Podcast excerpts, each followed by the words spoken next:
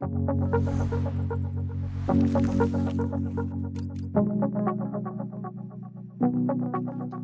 everybody, and welcome to the Tracy Kronzak episode of Why It Matters. Damn it, And- you totally preempted me on that. I was I know, about I got to do out my there. usual, I got right out there before you could call me stalwart. so, like a mule. uh, thanks, thanks for tuning in. Uh, we are really excited that we are now seeing Why It Matters on multiple channels and multiple frequencies. So, uh, we would we would uh, love to know uh, who is listening in, and we can see that people are. So that's very exciting. But we'd love to know who you are. So uh, drop us a line, let us know. Um, this episode, we are uh, joined by uh, our guest Tracy Kronzak, and and what we realized is that we never like we just kind of kicked this off and just started. We just hit re- literally we just hit record one day. yeah. So a year ago, talking. by the way, this is Yeah, this is happening amazing. at an important time for us because why it matters as of September 2021 is a year old. wow. Yeah. Wait, is that your birthday too? No, my birthday's in August. Oh, September. Yeah. I yeah. totally, totally heard August when you said that. I do not look great right now, and I'm aware of that. Connor, you can feel free to just cut that out. Or leave Uh, no, no, we're leaving all of that in. Oh, great. Perfect. All right. Uh, okay. So we have been recording now for a year.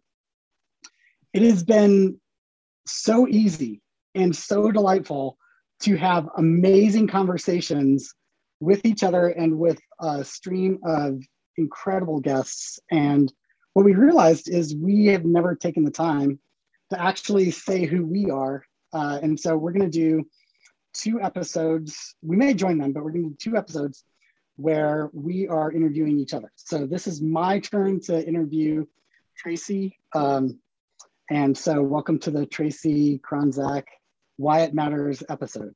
I am going to set aside all of my profound discomfort uh, because I am used to being in control of this process from booking guests to introductions to formulating future topics. Uh, and now none of that is in my control. So I am just going to set aside my profound discomfort with this and answer It's an illusion anyway, right? So No, it's real. Control's okay, real. great. Good. Russia. Right, yeah, Control's real. yeah.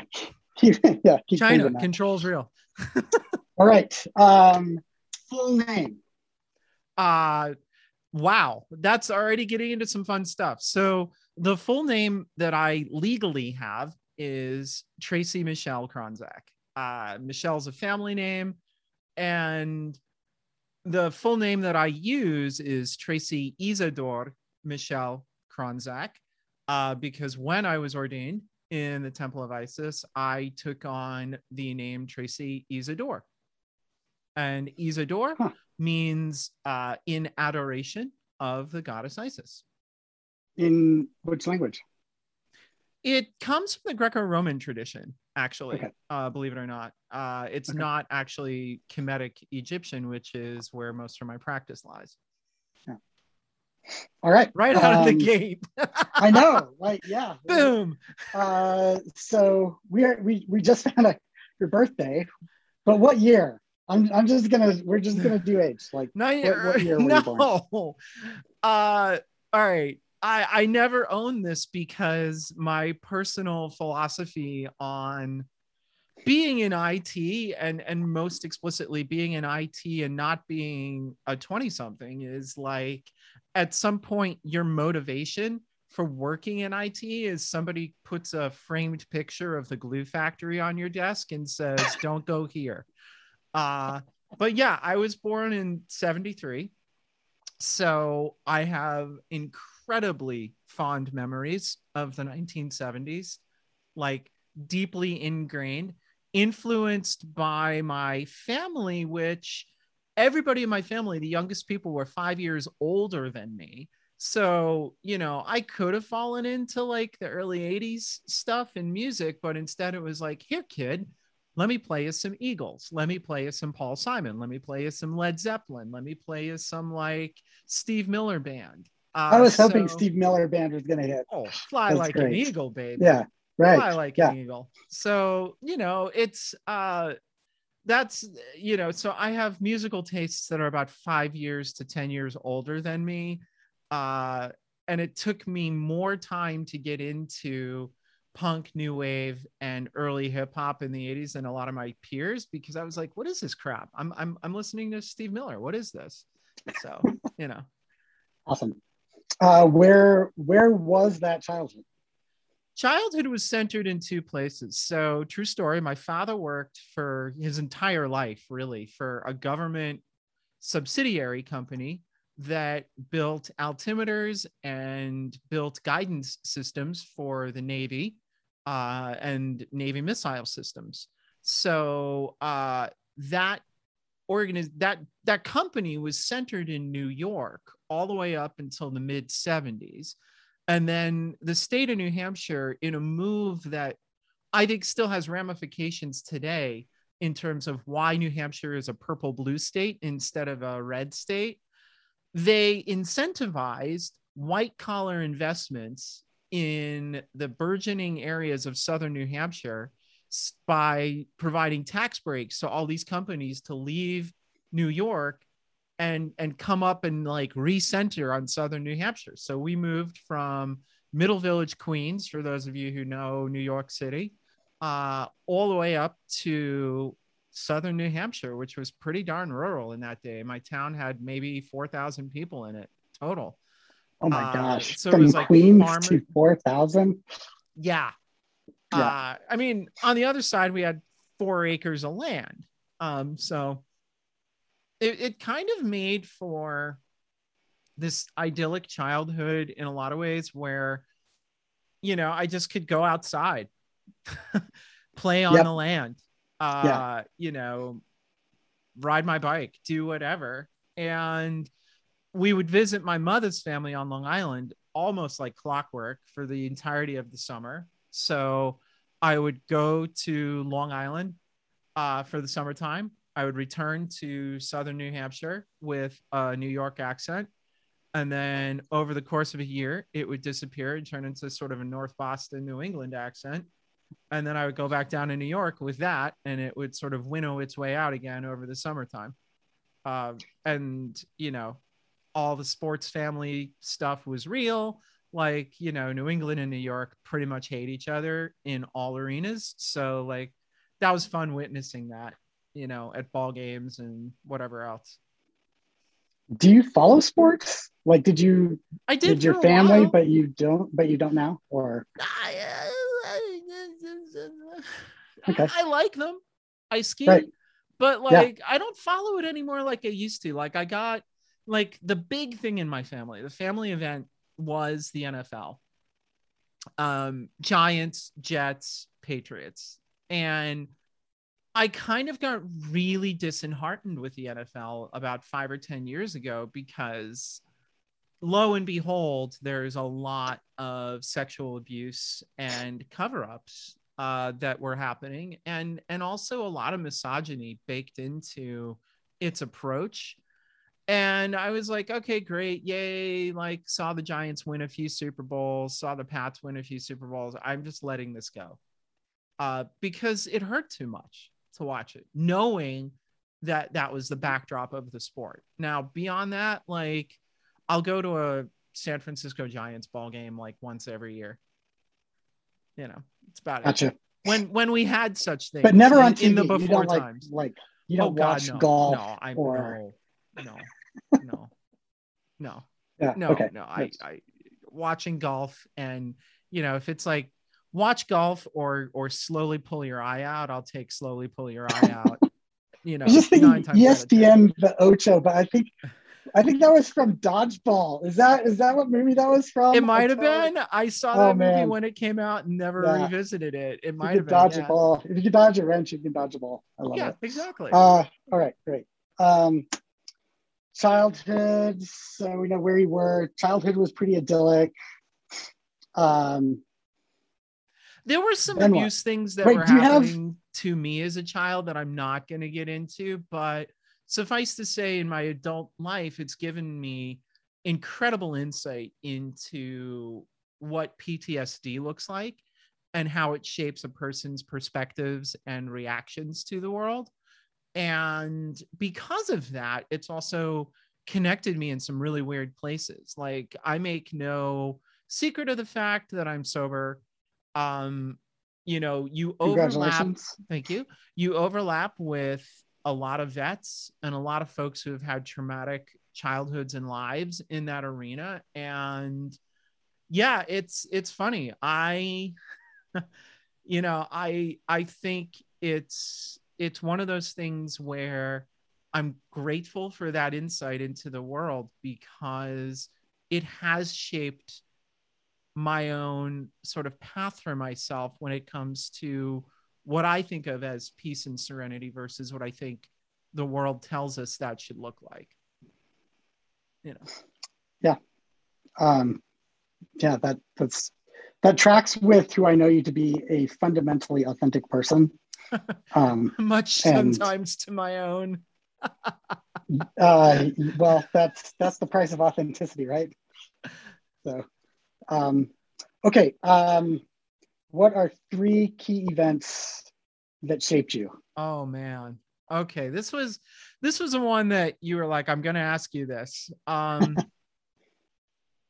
God, what did I say? I said there were three key events in my world. I think uh, key event number one was coming out to my family.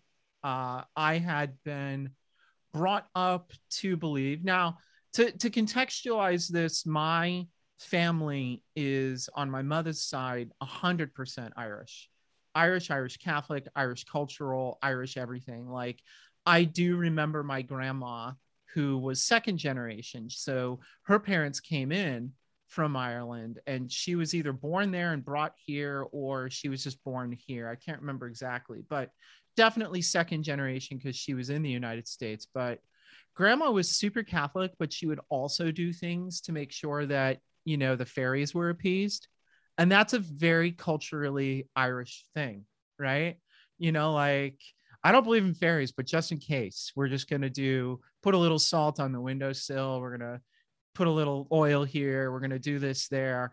Um, and uh, so that was part of the influence. My father's side was Russian German. Uh, and, you know, in all cases, like your family's everything or it's nothing, right? That's just the way that you look at that. Uh, and because most of my father's family had passed before I was born, or right around the time I was born. You know, it really was my my mother's family that shaped that perspective. So, you know, I don't think this is a story I've ever told, but you know, it has shaped my perspective on justice in this world for a long time. Uh, and that is when I came out, you know, that sort of idyllic visit your family turned into a we're going to do an intervention on you and we're going to kind of trick you to come down and visit uh, and we're all going to behave awkwardly and all of the things that you thought were okay and normal are not. And no you can't share anybody's bedroom you know for your sleeping bag so you can sleep in a hallway now uh, because we're all afraid of you. And, you know, I left that sort of weekend intervention fall of my freshman year uh, with my family. And I never looked back.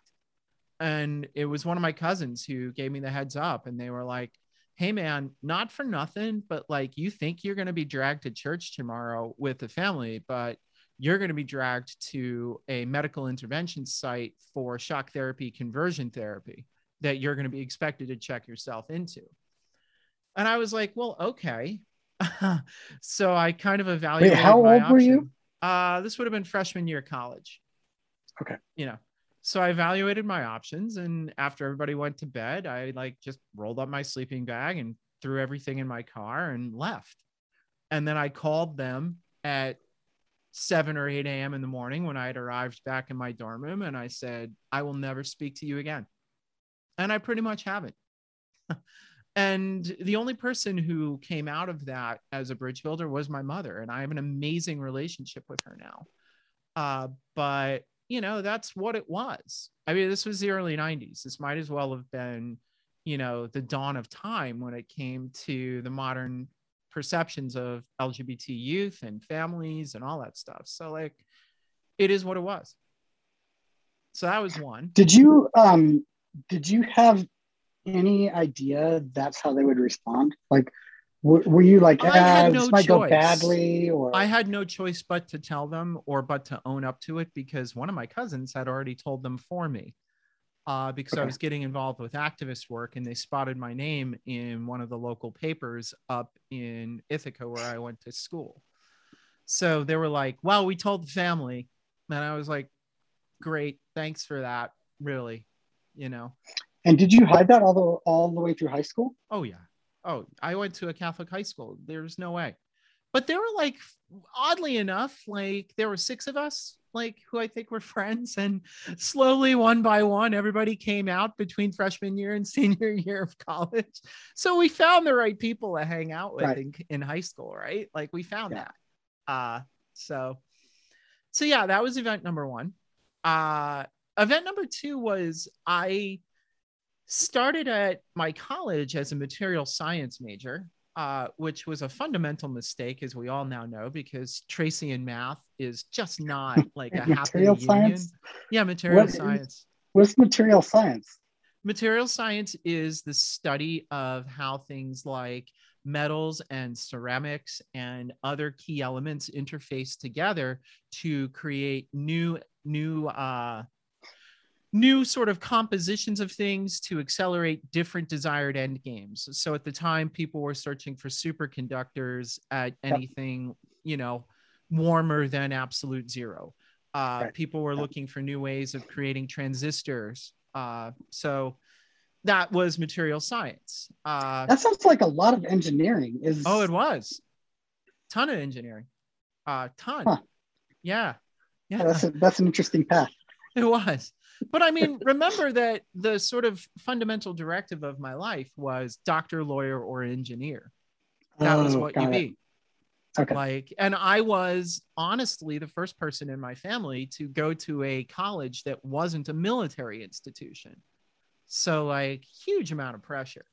Yeah. Um, so I started filling out of that around the same time that this whole crisis erupted uh, with my family. Uh, so I was navigating two things at once fall freshman year the family and the fact that Tracy, as you know, I was, was not cut out to be an engineer at all.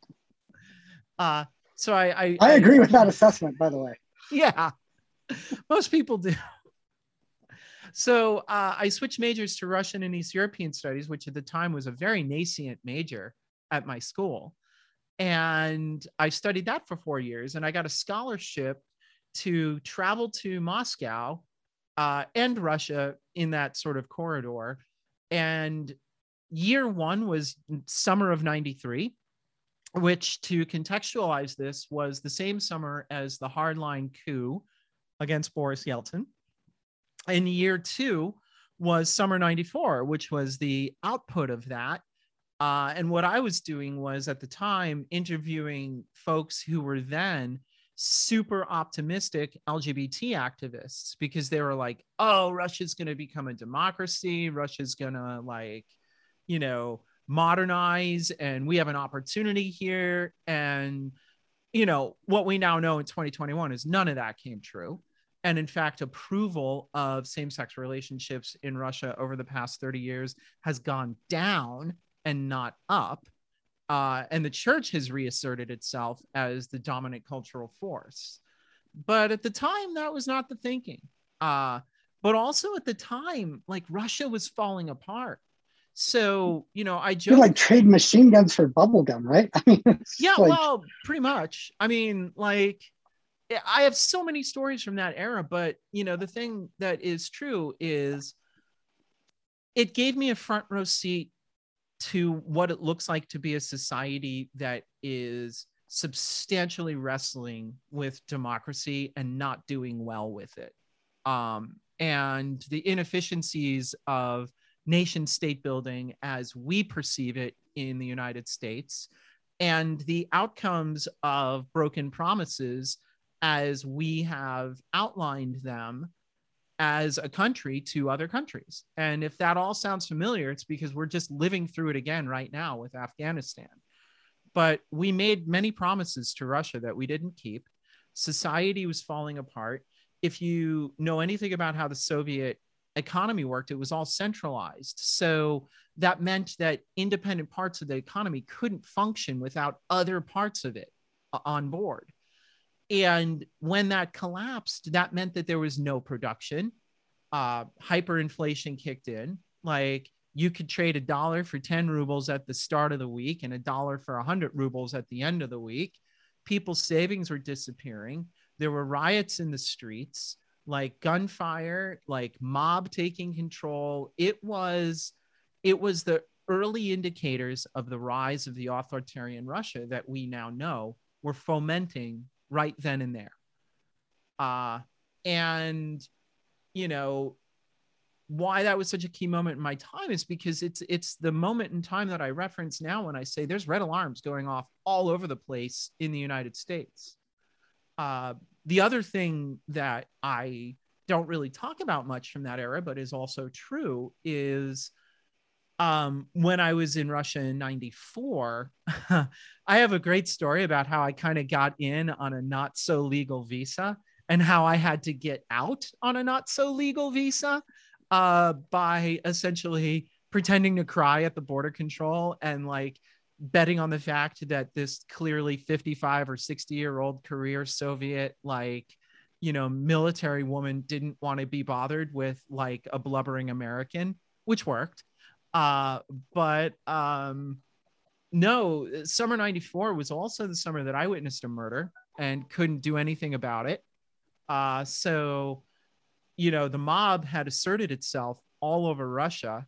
And that was sort of the foundation of the oligarchs that we now see.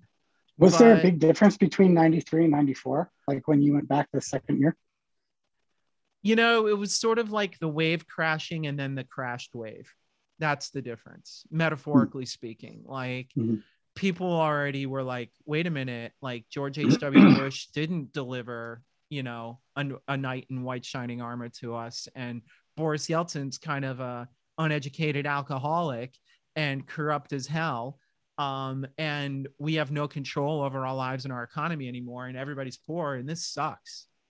Um, you know, so yeah, that was a day that I never talk about really anymore. But, you know, I was walking with a friend outside of a metro stop and there was a guy, old guy, in like basically rags on his knees in front of like three guys with his suit, uh, with suits. And I looked over and they were maybe about 100 meters away from us. So not far, not so far away that I couldn't see what was going on, but far enough away that I couldn't do a damn thing about it. Um, and I looked over right in time to see one of the guys reach down beneath his like belt, pull out a knife that I swear to you was like 12 inches long and just shove it right up through the other guy's neck and into his head.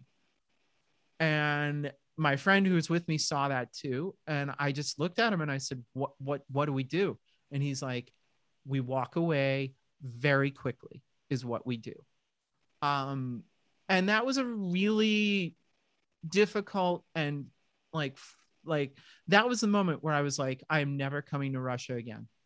And you know, just to put a coda on this story, a lot of friends of mine from that era either left the country or disappeared, like literally disappeared. Um, so I don't know what's going on over there anymore. Um, and the irony of it all is my mother really wanted to go to Russia for years and years and years and years. So uh, 2011 rolled around and it was looking okay and we booked one of those like super safe slow moving american tour things. And i went back to that same place where i saw that guy get murdered you know 20 18 years or however long that was prior. And the whole place had been converted into a brand new children's park. It was huh. kind of weird. I was like okay. Huh. interesting. So i think that was moment number two uh, and I think moment number three happened. Wait, what's the moment there? That's not the murder. I don't. I think it was the murder, right? It was. Was no, it just it like wasn't. the? It was just the experience the, of it all. It was uh, just the experience of it all. Da. I mean, Я Okay. чуть-чуть говорю русский язык, но сейчас not so well. You know. think some people are going to want to know if you prefer Russian or Klingon. Uh I I'm, I'm just saying. I'm, I'm curious.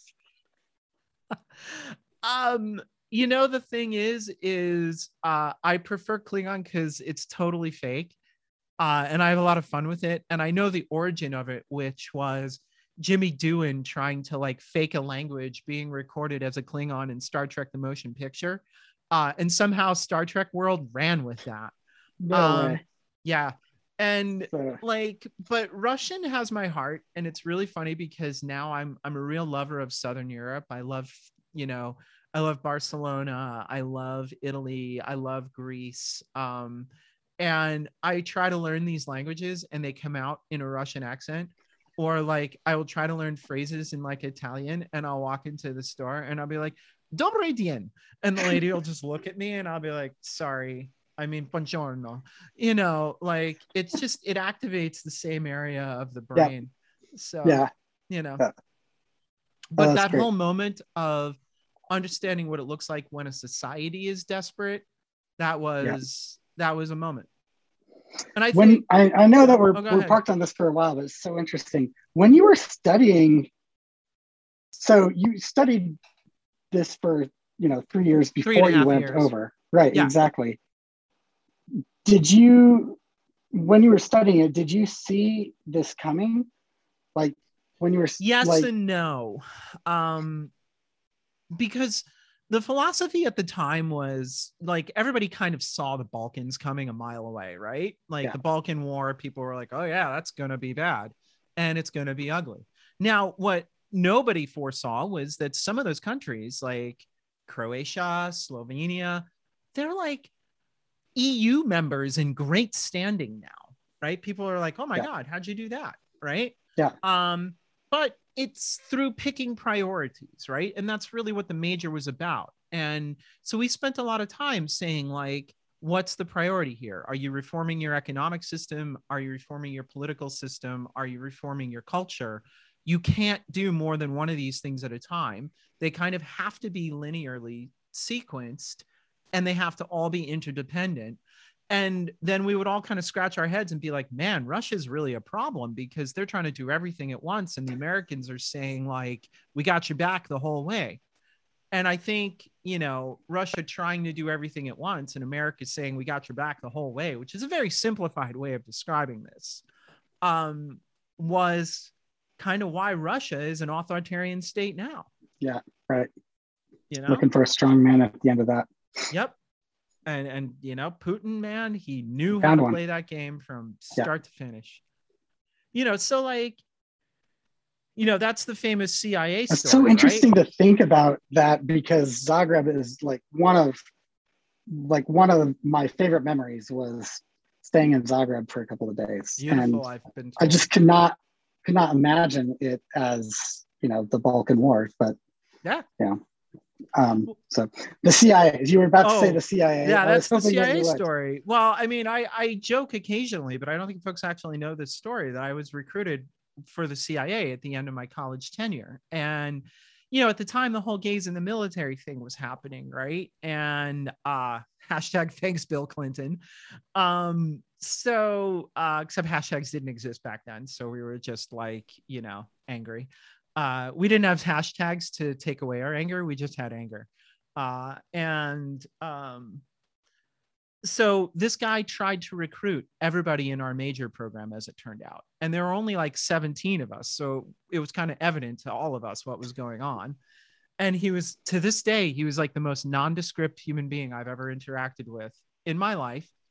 Just a very gentle guy in a suit with glasses white guy of course you know like that's all i remember what does one say when they're like proposing that you be a spy? Oh, well, you know, he was kind of like around the circle on it. He was like, so um, I mean, did the program know? Like, where, like, was he part of the no, I, program? I I have no idea. I I really have no idea, but I know that like he was connected to us through somebody. You know, and he was like, Oh, I really want to talk to you. And like, what do you want to do next? And I was like, Well, hell if I know. Um, and uh yeah, he's like, Do you like to travel? I'm like, I do. He's like, Would you like Do you to like con- to listen in on other people's conversation? you know i mean the, the questions he was asking were so like broad you know he was like do, do you like to uh would you like to continue studying russian? And i was like yeah maybe like and and that was his hook. And he was like well you know what if you came and worked for us and we we put you through the government intensive russian program? And i was like government intensive russian? Which by the way the american government has all of these language intensives. So like you know uh and i was like interesting and he's like you'll travel and you know we're gonna you'll learn how to sort of fire a gun and and i was like i i just How do you feel about high speed chases? i'm like you know part of me at the time was like does it come with an aston martin um and and part of me was like I, I I kept looking at the guy and and after about 10 minutes of him describing this, I was like, are you a three letter agency? Are you FBI or CIA? And he was like, well, you know, we are definitely part of the government. Yes.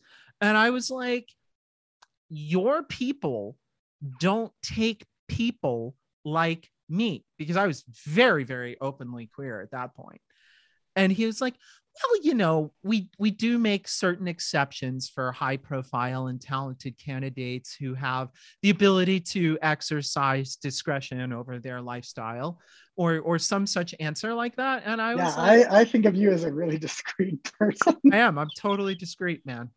You have no idea the Unabomber factory that's in my house, right? Like, yeah, there you go. so I I, I kind of looked at him and I said, "This is over."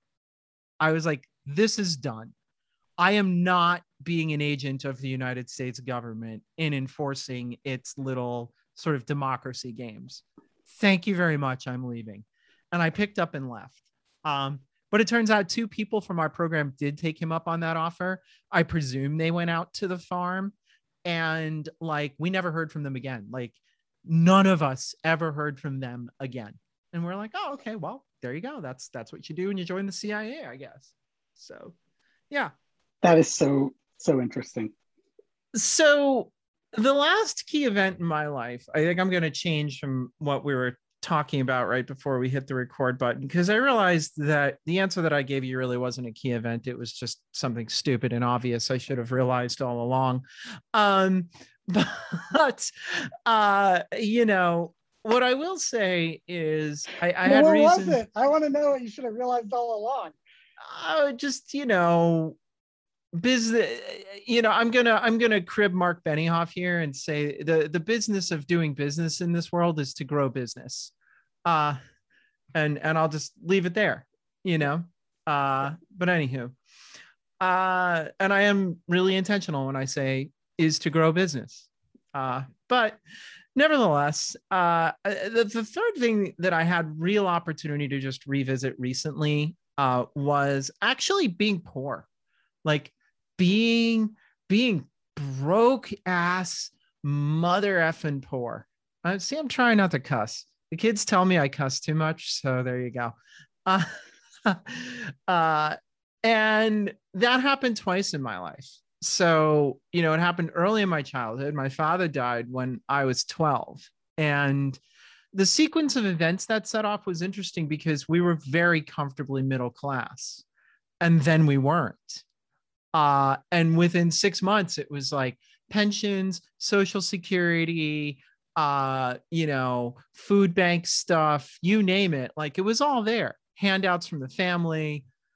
And you know i i think i don't really have a context for you know anything other than that in my life. And you know it leaves a person and it leaves me with like that sense of like when are the resources going to disappear? Uh all the time.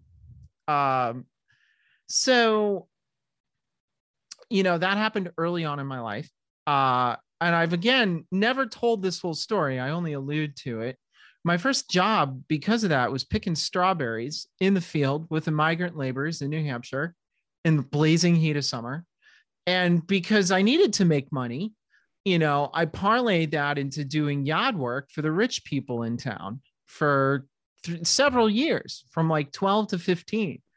Uh, it's probably safe to say this in 90, uh, not in 90, uh, in, in 2021, but, you know, I got a real job at a bank when I was 15 by telling the bank I was 16.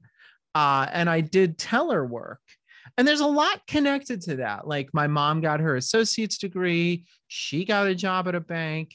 And, you know, I was so, so damn grateful to have that job. And everybody was like, This job, all you do is work this job. I'm like, Well, this job is paying for stuff. Uh, was it, was, so you were 15 in high school. Was this like, was your family in a situation where this wasn't your own spending money in lieu of allowance, but this was like, you know, groceries and you know, it wasn't that bad. Family. I will say it okay. wasn't that bad. I had friends mm-hmm. who were hard up worse, sure. whose parents were like subsistence hunters, for example, right? And it was like, well, geez, if dad didn't bag a deer, we didn't eat, right? Okay. So, wow. like, we weren't there. So, this was in lieu of anything else. This was like either I have spending money or I don't. Yeah. Um, right. and I would occasionally buy stuff for the house, but that was just what it was yeah. right? So it didn't get cool so... clothes and Lunchables. Do you remember those? Yeah. You know, if you then then it was the bank money, right? Yeah, and those were horrible when they came out, and they remained horrible. Uh, but super for... popular. I I don't know yeah. why. We yeah, like horrible either, things as a country that are super popular. I'm like milk crate challenge comes to mind. Yes, but, uh, yes, good good analogy know, there. Uh, nevertheless, like I worked most of my friends in town now remember my town was undergoing this amazing transformation from like rural poor kids to like mm. young people who were like the children of these like white collar workers that the state of new hampshire imported right and you could argue so strong say, us versus them strong us versus bomb. them strong right. like values clash but right. you could arguably say like that was the beginning of purple state new hampshire right there interesting yeah um wow. and you know so you know i have other stories from working as a child for the rich folks like the alcoholic grandfather who's like entertained himself by drinking and watching me work, which I always thought was super creepy. Oh but yeah, that's he paid creepy. me my best wages too. Like he paid me 25 bucks a day, and that was like a deal for six hours of work. Um, but I remember when I got that job because my mom was like, after a few months, she was like, What do you think of the job? And I was like, It's indoors and it's air conditioned. Like that was the extent to which yep. I had thought about it. And right. and all of my coworkers were like, "Hey, do you want to go outside for lunch?" And I was like, "No, thank you. I'll eat lunch years outside. Yeah, I'll yeah. eat lunch in here, right in the kitchen where it's air conditioned." Uh, and very occasionally, I had access to the giant safe below, and I would eat lunch down there because it was even cooler. Uh, and that was, was it. Do you think your family, if you if your father hadn't died, uh, would you have worked or I don't know because he was off? making good money for what he was doing back in the era. Sure. Well, did your uh, siblings? You had siblings that were like nope, five years old. Only right? child. They didn't work. Those are my cousins who oh. were five years old. Oh, yeah. got it. Yeah, okay. yeah, yeah, yeah. Uh, but you know, I don't know. I might have just turned out to have been like an entitled asshole kid. You know, I might have. But yeah. these experiences are what gave me my perspective of what it means for justice and equity and long-term investment in communities and in the world. And what I didn't have in rural New Hampshire that I got later was the language of it around race, you know, around gender, around ethnicity, around class, and around all the things that now sort of people kind of take for granted as existing language. That was all being created in the time that I was growing up in the 90s in college and thereafter. But, you know, and it was obviously built on a lot of work. So I'm not saying that it came out of nowhere. It built on a lot of work. But, mm-hmm. you know, I just didn't have the language for that experience. And I learned the language for that experience through the people I met and the encounters I had, because that was time one when I was poor. Time too when I was poor was when I moved from New York to San Francisco, um, largely just to get away from the East Coast entirely. Like I was like, I, I I'm done. Like I, I broke with my family substantially. At that time in my life, my relationship with my mother was still very rocky uh, and I, I was like, I'm done. I'm leaving. Uh, but because of who I am and how I present myself, I was having trouble landing jobs. So like the best I could get was like assistant manager at a salon, you know, or like the job that I really like, you know, woo, assistant manager at, you know, a food company.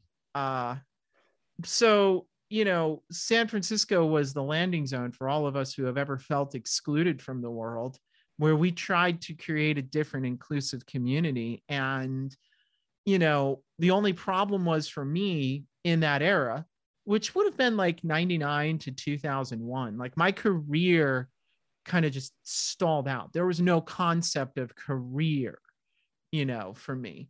Um, well, if you study you Russian, know, then don't go there. Right. Like what, what I studied Russian, didn't go there. I worked yeah. for a private foundation that was eventually going to close its doors in New York. Um, you know, so like I had started working in nonprofit stuff, but I, I underestimated the amount of systemic barriers that were present to my own fiscal success in that era. Um, and you know, so consequently, it was like paying rent or eating were the choices sometimes, not doing both at the same time.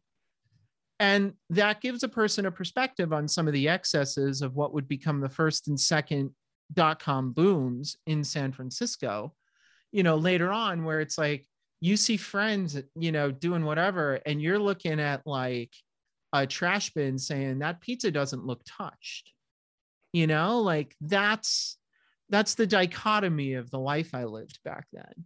Uh, and it really wasn't until I re kind of joined uh, a foundation again in 2001, one week before September 11. Like, holy cow. Uh, that was a trip in itself, uh, being a new staff member right around that time. But it wasn't until that happened that my nonprofit career kind of re elevated again. Um, and I think in retrospect, it was kind of pure dumb luck. You know, like people don't always get lucky. That's that's the perspective I've had in my life. And I think, you know, what I say a lot to people is my perspective on things is is frequently different from other people's perspective. I think largely because of the fact that I've had to learn to play the long game in my world in a way where like True story. My ex and I uh, had a house in Oakland for a few years, about 10 or 15 years ago. And there was this giant brick barbecue that I, it was built clearly in the 20s when the house was built and it was falling apart and it was horrible. And I just wanted to get rid of it. And everybody was like, you know, well, then pay somebody to haul it off. And I was like, fuck that. I'm going to get this thing with a sledgehammer I am going to take tiny pieces of it and I'm going to hide it in my trash as I'm emptying my trash once a week with the city of Oakland. And through the course of like six months, it will go away. And it did. It took eight months, but I, I nailed that thing with a sledgehammer, broke it into tiny bits, hid those bits in the trash that the city of Oakland had to pick up, and it went away. But I, I think in ways that are like what if we started doing these small things now and made big huge things later rather than like what's the instant reward and gratification? Because i'm not used to instant reward and gratification yep. right? You know i'm just not. And that's okay.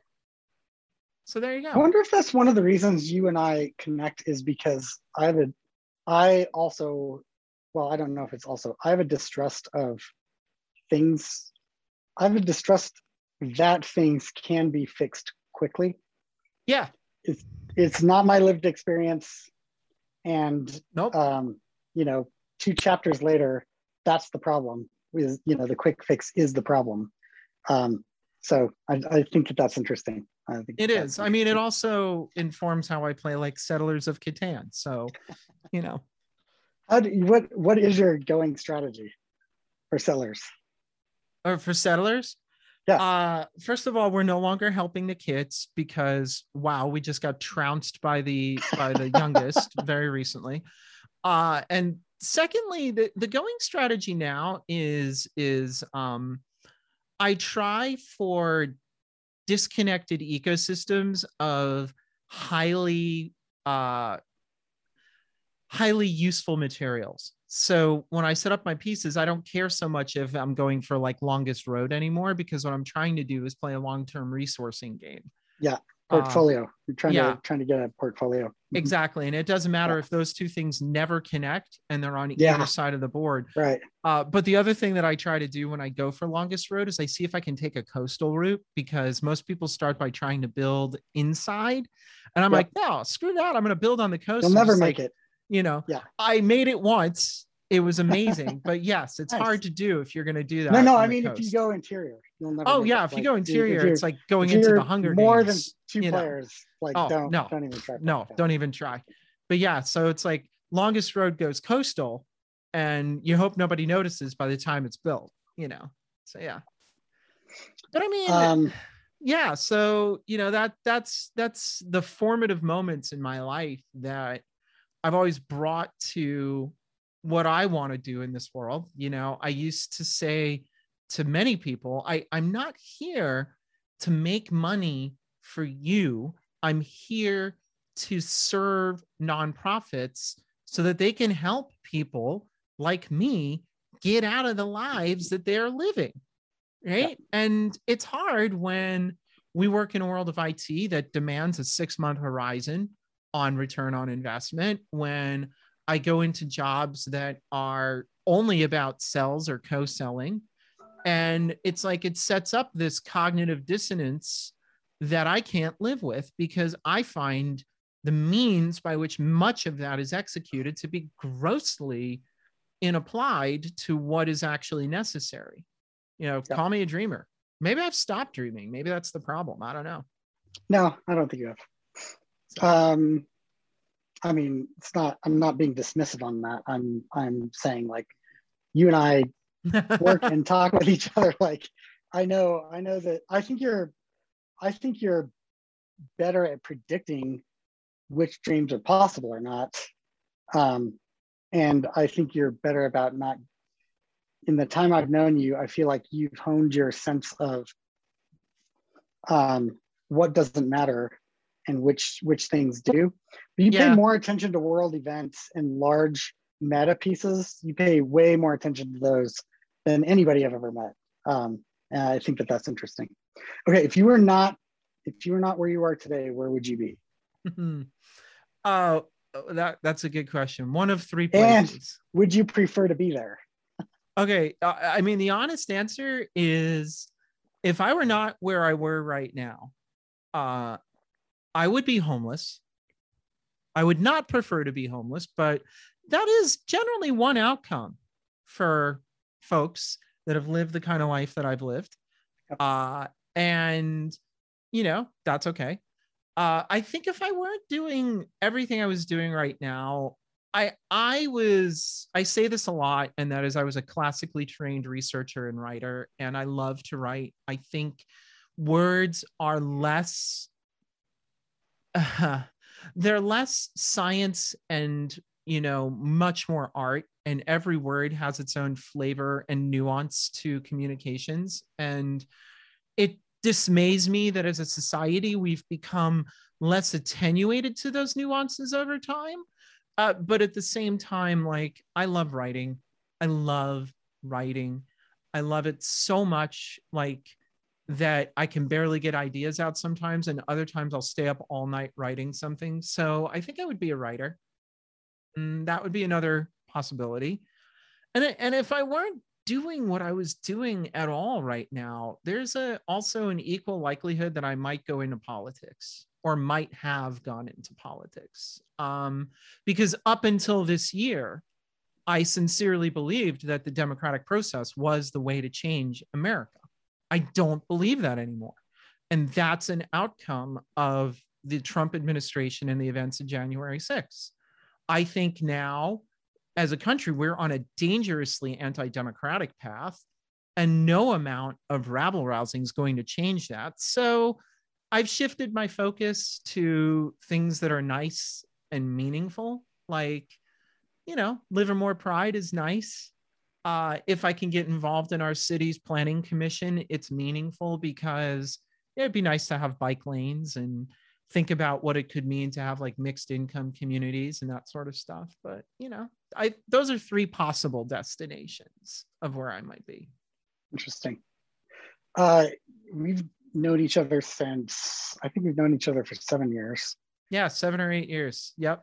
You are. There's absolutely no question. You're happier than I've ever known you to be um, in in the last uh, two years. So yeah. Um, so I'm I'm yeah, I think that that's it's interesting to listen to what else like where else you would be, especially um, especially homeless, because I think um, you know when you came out, that was a really vulnerable state. Like you like like became an orphan essentially at that point, and a, I, I mean a lot of the nomadic youth you know that hang out on and Ashbury and yeah you know travel travel the coasts um all you know all a lot a high percentage of those are out and um mm-hmm. abandoned by their family. So um that is really even really glad with, that you are yeah even with some very good education credentials that is absolutely true that that could have been my trajectory yeah you yep. know i mean if you couldn't have handled the emotional stress of that and what was going on in university and dropped out you know um, which i almost did by the way yeah uh, i right. almost did yeah. i was like i can't yeah. take this i'm going to yeah. just quit college uh, funny story uh, my neighbor growing up related to college even you know he said to me once he was like you will go to school because he was a marine uh, he was like you will go to school uh, and he landed at iwo jima legit for real in World War Whoa. II. Yeah. And he like because the bank that I was working at offered me a path to becoming a loan officer out of high school. And that looked really attractive. Yeah. Yep. Uh, and he sat me down and like he was scary. Uh, but he was like, You will go to school. I did not land at Iwo Jima and watch my friends die so that you could become a fucking loan officer, is literally what he said to me. And I was like, okay, Mr. Stillman, whatever you say, Mr. Stillman, thank you so much. But it's true. Uh, and I mean, that's pretty know, interesting that a neighbor would have that much interest in a youth living um, on their street. That's he kind of stepped in when my dad died, right? Because dad died when I was 12. So he kind of showed up there. You know, that's amazing. Yeah. Yeah. That's, amazing. So that's just a little bit about me where I think we're at time, but I don't know if that motivates anybody to understand why I'm doing this. Yeah, we didn't even because, get to the lightning round, and we didn't even know. get to hear about you becoming a, a, priestess. Like nobody's a priestess anymore. Oh, so, yeah, that's. A, uh, but I've I've talked about that a lot. One though, like uh, yeah, you know, I, yeah. I have talked about that a lot, and I think. All right, well, let's do the lightning round. Okay, here we go. You know, important. Um, All right. Uh, if you had one do over, would you take it or no? And what is it? No, I wouldn't. Okay. What makes you happy? Serenity. What makes you sad? Anguish. That is what sad is. You can't just pick that. You have to like, okay, like what? Never mind. Well, okay. So what I said to somebody recently was there is a lot of anguish when systems fall apart, right? And yeah. America is a system that, by virtue of what I see, is not holding itself together well. Afghanistan is falling apart. Like it is, there is so much anguish in knowing who you are in those places of absolute torment in the world and knowing there's not a damn thing you can do to get out of it, no matter how hard you try, because it's either bureaucratic or systemic or discriminatory or based on your past or based on your future or somebody else's evaluation of you. Like the hurdles are very high and the cracks are very wide but you have to have lived through it to understand what a person literally feels in those moments and for a lot of people in my opinion it's anguish yeah. because there's nothing else to do. It's it's it's purgatorial right? Like the the definition of purgatory is being close enough to god to know what you're missing right? Interesting. I didn't know that. I mean i think that's kind of like the concept there right I think, you either go to know, heaven I mean, and you get your eternal reward or whatever everybody conceptualizes of, or you go to hell and you're eternally damned. But there's there's this purgatory structure in some faiths, and it's like close enough to know what you're missing and far enough to miss it. Yeah. You know, and I think a lot of people in our society get trapped there and it does a number on self-esteem and sense of accomplishment and sense of future and sense of hope and possibility I I will allow anguish. You have convinced me. I try. The kids love it when uh, I lecture them. Fa- favorite food? Favorite food is lobster. Really? Really. Oh, all right. Followed by like a good filet mignon. Okay. All right. Yeah. Surf and turf. Uh, amen. Favorite color? Green. Favorite movie? Oh, that's tough uh I have like genres, like everything from like Boogie Nights to Lord of the Rings. So I don't think I can claim a favorite. I have favorite genres, you know. All right.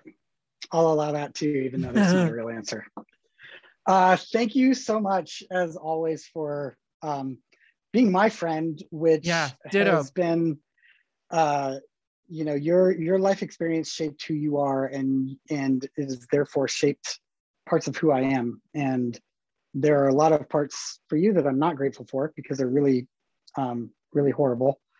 Uh, but who you are because of them uh, is a delight and a joy for many of us. Oh, and uh, it's it. it's really it's it's really great to actually give space to that history and space to those stories. So thanks for being your authentic self. Yeah. Thanks for being a friend and a mentor and a colleague, a coworker, a boss, family. Like you and I have had a lot of fun. Thank you. Yeah, I yeah. am so yeah. interviewing you, by the way, now because like this was profoundly like disturbing. So thank oh, you. yeah, I, my life is so boring compared to yours. Like, uh, but, uh, yeah, no, well, it'll be fun. Well, it, will be fun. Cool. All right. I'm Tim Lockie. I'm Tracy Kronzak, and you've been listening to Why It Matters. Why It Matters is a thought leadership project of Now It Matters, a strategic services firm offering advising and guiding to nonprofit and social impact organizations. If you like what you've heard, please subscribe, check out our playlists, and visit us at nowitmatters.com to learn more about us.